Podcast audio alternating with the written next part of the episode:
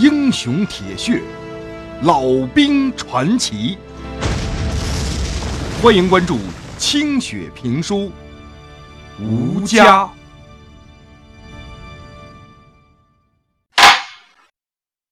恶战之后，在湿漉漉的防空壕里，老旦盘腿坐着，默默的听着顾天磊和陈玉明向自己汇报昨天晚上那场惨烈的战斗。大勋儿牺牲了，梁文强牺牲了，一共三十多个弟兄，短短几个小时战死沙场。说这些的时候，顾天磊的声音有些颤抖。老旦抬头看了他一眼，只见顾天磊靠着壕壁，很吃力的样子。两只拳头攥得发抖，眉头一颤一颤的抽搐着。他的头发几乎被燃烧弹烧光了，已经成了个半秃子。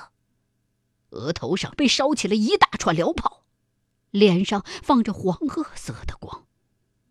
他的左眼泡子已经肿得像个茶鸡蛋，完全无法睁开了。勉强睁开的右眼里也布满了蜘蛛网一般的血丝。老旦料想，古天磊已经背着自己悄悄的哭了一鼻子了。在这一场战斗当中，三排和四排损失惨重，几乎已经全部牺牲。这几个月，古天磊在他们身上费了太多的心血。更和他家建立了深厚的战斗情谊，让他们从一众匪兵变成了为自己感到自豪的虎贲战士。在战斗当中，他们个个勇敢无畏、义无反顾，而平时却又那么生龙活虎、聪明可爱。回想起被鬼子架走的梁文强发出悲壮而绝望的嘶喊。回想起大雪儿拖着一条被炸断的腿趴在机枪上怒射的样子，老旦心如刀绞。突然，他站起身来，手慢慢的搭住了陈玉明的肩膀，镇定的看着他。陈玉明看到老旦眼里那期待的眼神，立刻就明白了。现在，是应该克制情绪的时候。眼前的敌人马上会发起新一轮的冲锋，眼泪是动摇军心的毒药，而脆弱，则是阵地失守的命门。这个时候不能流泪，只能流血。铜头有没有负伤啊？他咋上去了？老旦想打破这痛苦而压抑的气氛，就问陈玉明。哦，铜头是自己跑到阵地上去的，他终于敢干了，竟然没有负伤，连根毛都没有伤着。梁文强就是铜头帮的忙，鬼子扔下的燃烧弹，炸死了十几个负伤的弟兄。大雪儿把铜头摁在了身子下面，救了他的命，所以才被知道了。他现在在哪儿？在阵地上，我让他回来，他不走。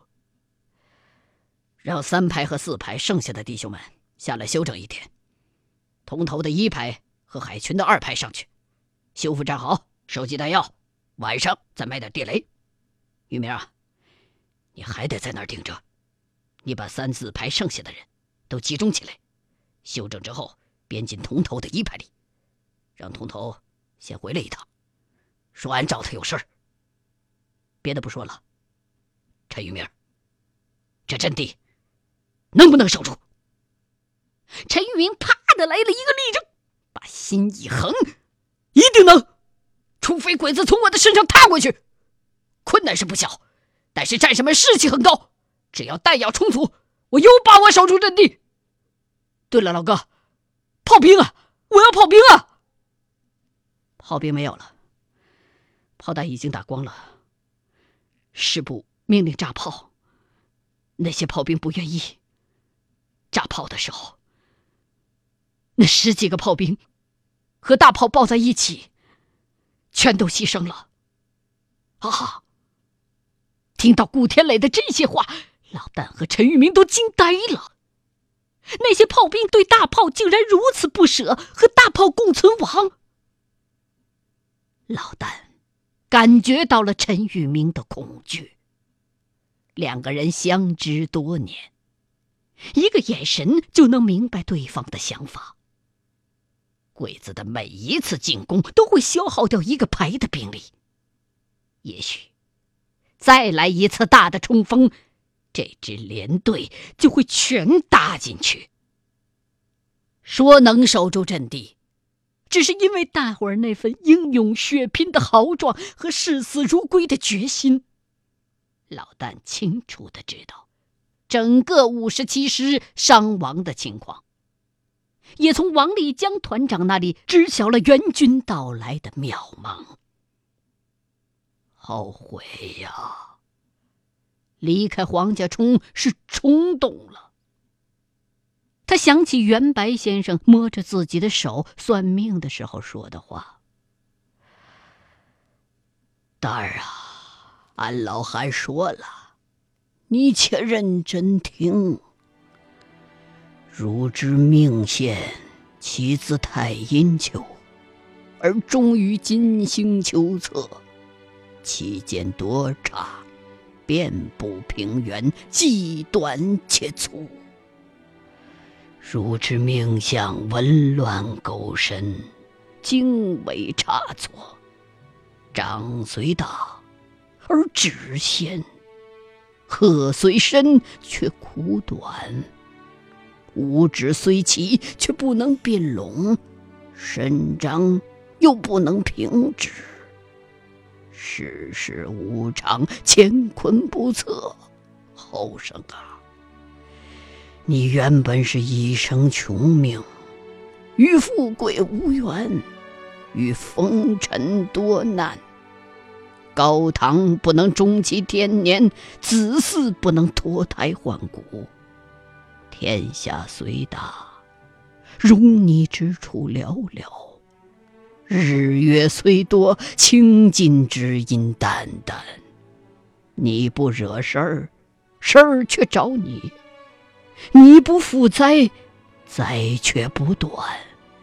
大难大悲，祸不单行啊，蛋儿啊！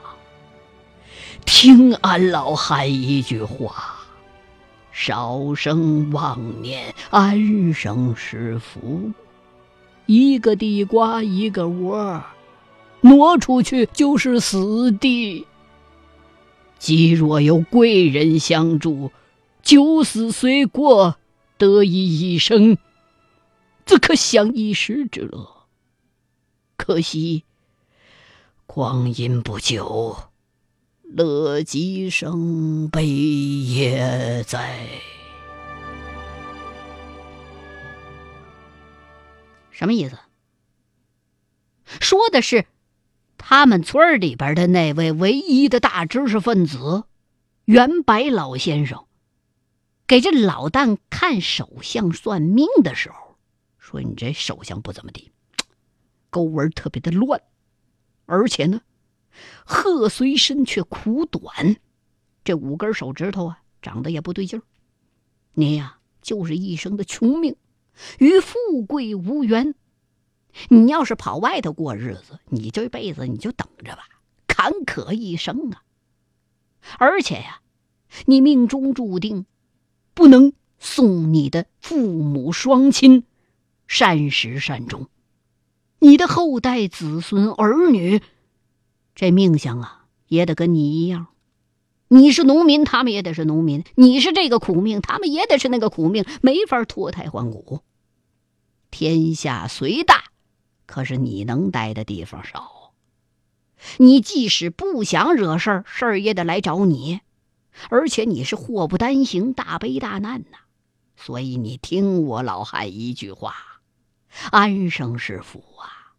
只要你从这家乡里边走出去，你那就是个死处啊。哪怕是有贵人相助，你都遇到多少艰难险阻了？总有贵人帮着你，把你从生死的这些考验当中给拽出来，九死能得一生。但是，你也只能享受的是一时之乐，最后是乐极生悲的命运呐。可是这老汉说的都是文言文，半文半白的，老旦听得云里头雾里头的，对袁白先生这通高深的言论整不明白。也找不出问题来问这昔日的老秀才，但是他也知道这老朽啊说的没什么好话，于是就把原本约好的两个铜板就扔了一个给这袁白老举人，就跑了。如今回想起来，袁白先生那话仿佛是验证了自己的这些经历，更仿佛在暗示自己现在的经历。难不成真的要把自己这条烂命交代在这座常德古城吗？大薛和梁文强已经死了，两个人都是尸骨不全呐。昨天大薛是否还和自己一样，也想念着家里的女人跟娃儿？梁文强在被朱铜头的手榴弹炸碎的那一瞬间。可曾想到了麻子妹那张亲切的麻子脸呢？这莫非就是命？想到这儿，面对着一脸阴霾的陈玉明，老旦心中不禁浮上了一股心酸。旁边的顾天磊。看到连长老旦扶着陈玉明的肩膀头在那发愣呢，料想他是舍不得自己的弟兄，但是这时候陈玉明必须回阵地上了。经过昨天一晚上的折腾，鬼子损兵折将，却只往前蹭个了不到三十米的距离，所以今天还要做好恶战的准备。师部参谋主任龙初云一大早就来了。他带着两个随从前去探望东部防线的战士们。让大伙惊讶的是，这龙参谋和随从浑身上下像被鸟虫打过那么似的漆黑漆黑的。好家伙，这衣服上密密麻麻的小窟窿，把那呢子军服啊整得像那破破烂烂的纱窗户似的。龙参谋的随从就告诉老旦，说这龙参谋啊一宿没睡。在东西南北四个方向上走动着，考察战况，鼓舞士气。结果呀，途经一座粮仓的时候，一颗炮弹炸在大米堆上了。十米开外那几个人顿时就都变成这样了。离得近点的，好家伙，后背上镶进去一百多粒大米去，正在医务所里边一粒大米一粒大米的往外拔呢。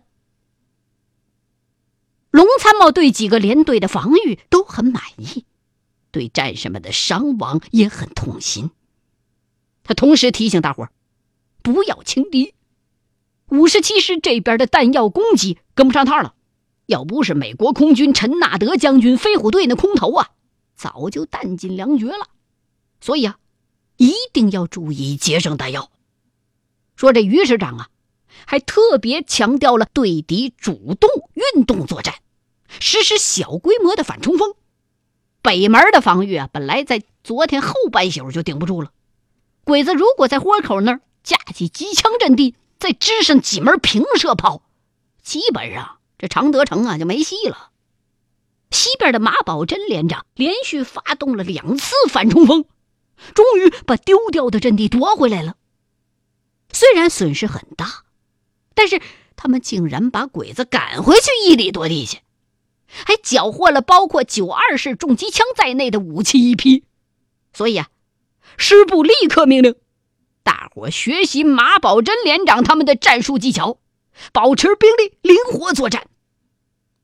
到了这儿，龙参谋还给驻守东门、沙河至四铺街一线阵地的四营集体颁发了奖章，外加一万块现大洋。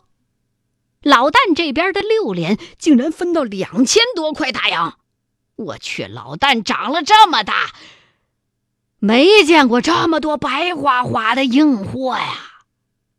当一箱箱的大洋被伙夫挑到指挥所里来的时候，老旦掐手指头算了一下，以目前的伤亡来计算的话，六连人均可以分到二十块现大洋，这是自己多少年种地也赚不回来的大洋啊！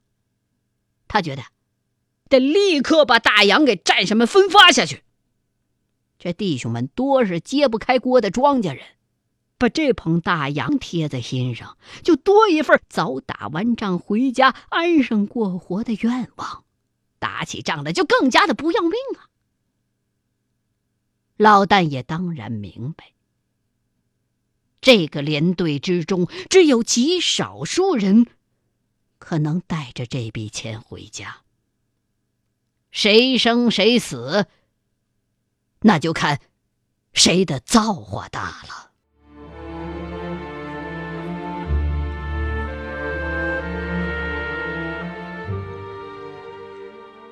再说朱铜头被陈玉明叫回来了，他一脸的不乐意呀。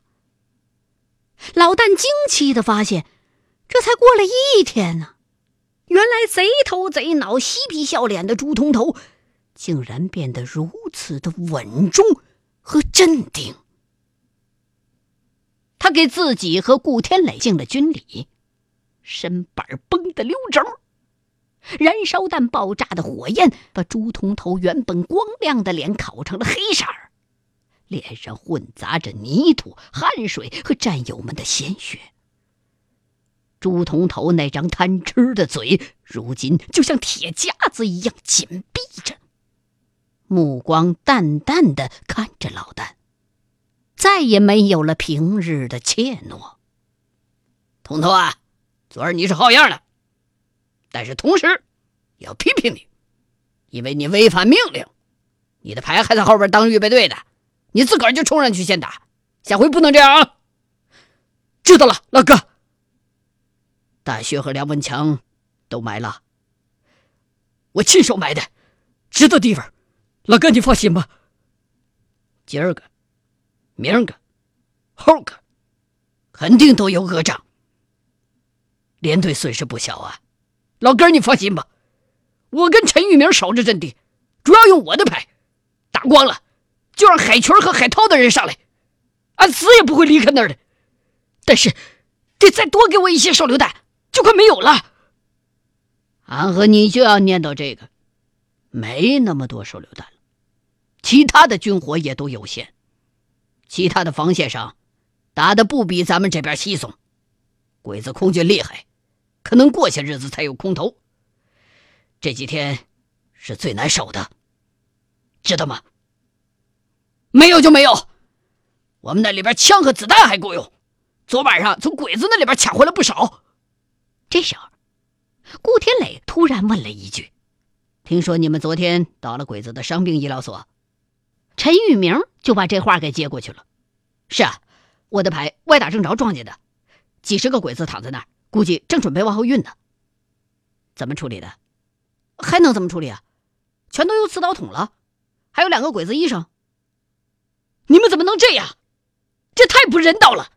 这是违反日内瓦公约的，医护人员更不能肆意屠杀。再说，为什么不抓俘虏？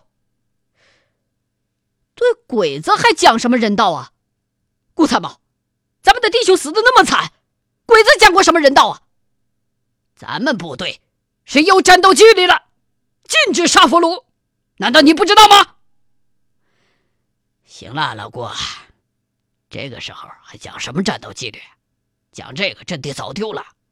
陈玉明这次反冲锋打得很漂亮，歼敌那么多，正是鼓舞士气的时候。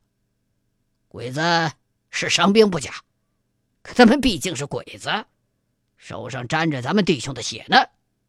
照俺的意思，应该一把火烧了，刺刀捅死他们还算便宜的呢。要是这样的话，我们的部队和鬼子还有什么区别啊？区别，当然有区别了。你有没有看见过鬼子枪毙咱们的战士？我跟陈玉明在通城见过。那些弟兄也都是伤兵啊，都没有武器啊。可鬼子还是用机枪全把他们突突了，还浇上汽油烧了。在黄河边上，你见过鬼子扫射咱们河南的乡亲吗？黄河都被血染红了。跟这些凶残的王八蛋相比，咱们的战士算是慈悲呢。老旦突然大发雷霆：“你顾天磊的这一套完全是假仁假义吗？这都什么时候了，还跟鬼子讲人道？”顾天磊被老旦的话顿时就给噎得脸色发白。他跟老旦不一样，老旦是农民出身，一路逃难过来的。顾天磊是中央军校出身，脑子里边有正统军人的原则，没办法接受这种野蛮的屠杀作风。在他看来啊，陈玉明他们的做法和法西斯还有什么区别？但是，老旦的这一番话也让顾天磊无言以答。你跟这些恨鬼子恨到咬牙切齿的农民战士说人道，无异于对牛弹琴。算了，下次再有这样的事儿，希望你们向我咨询意见。我毕竟是这个连的参谋，有处置建议权。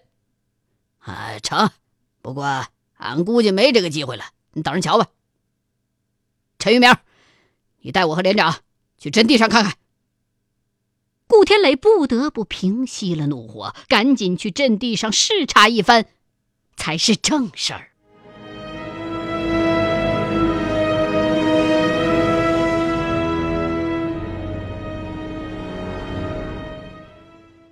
欲知后事如何，欢迎各位继续收听清雪评书《吴家》。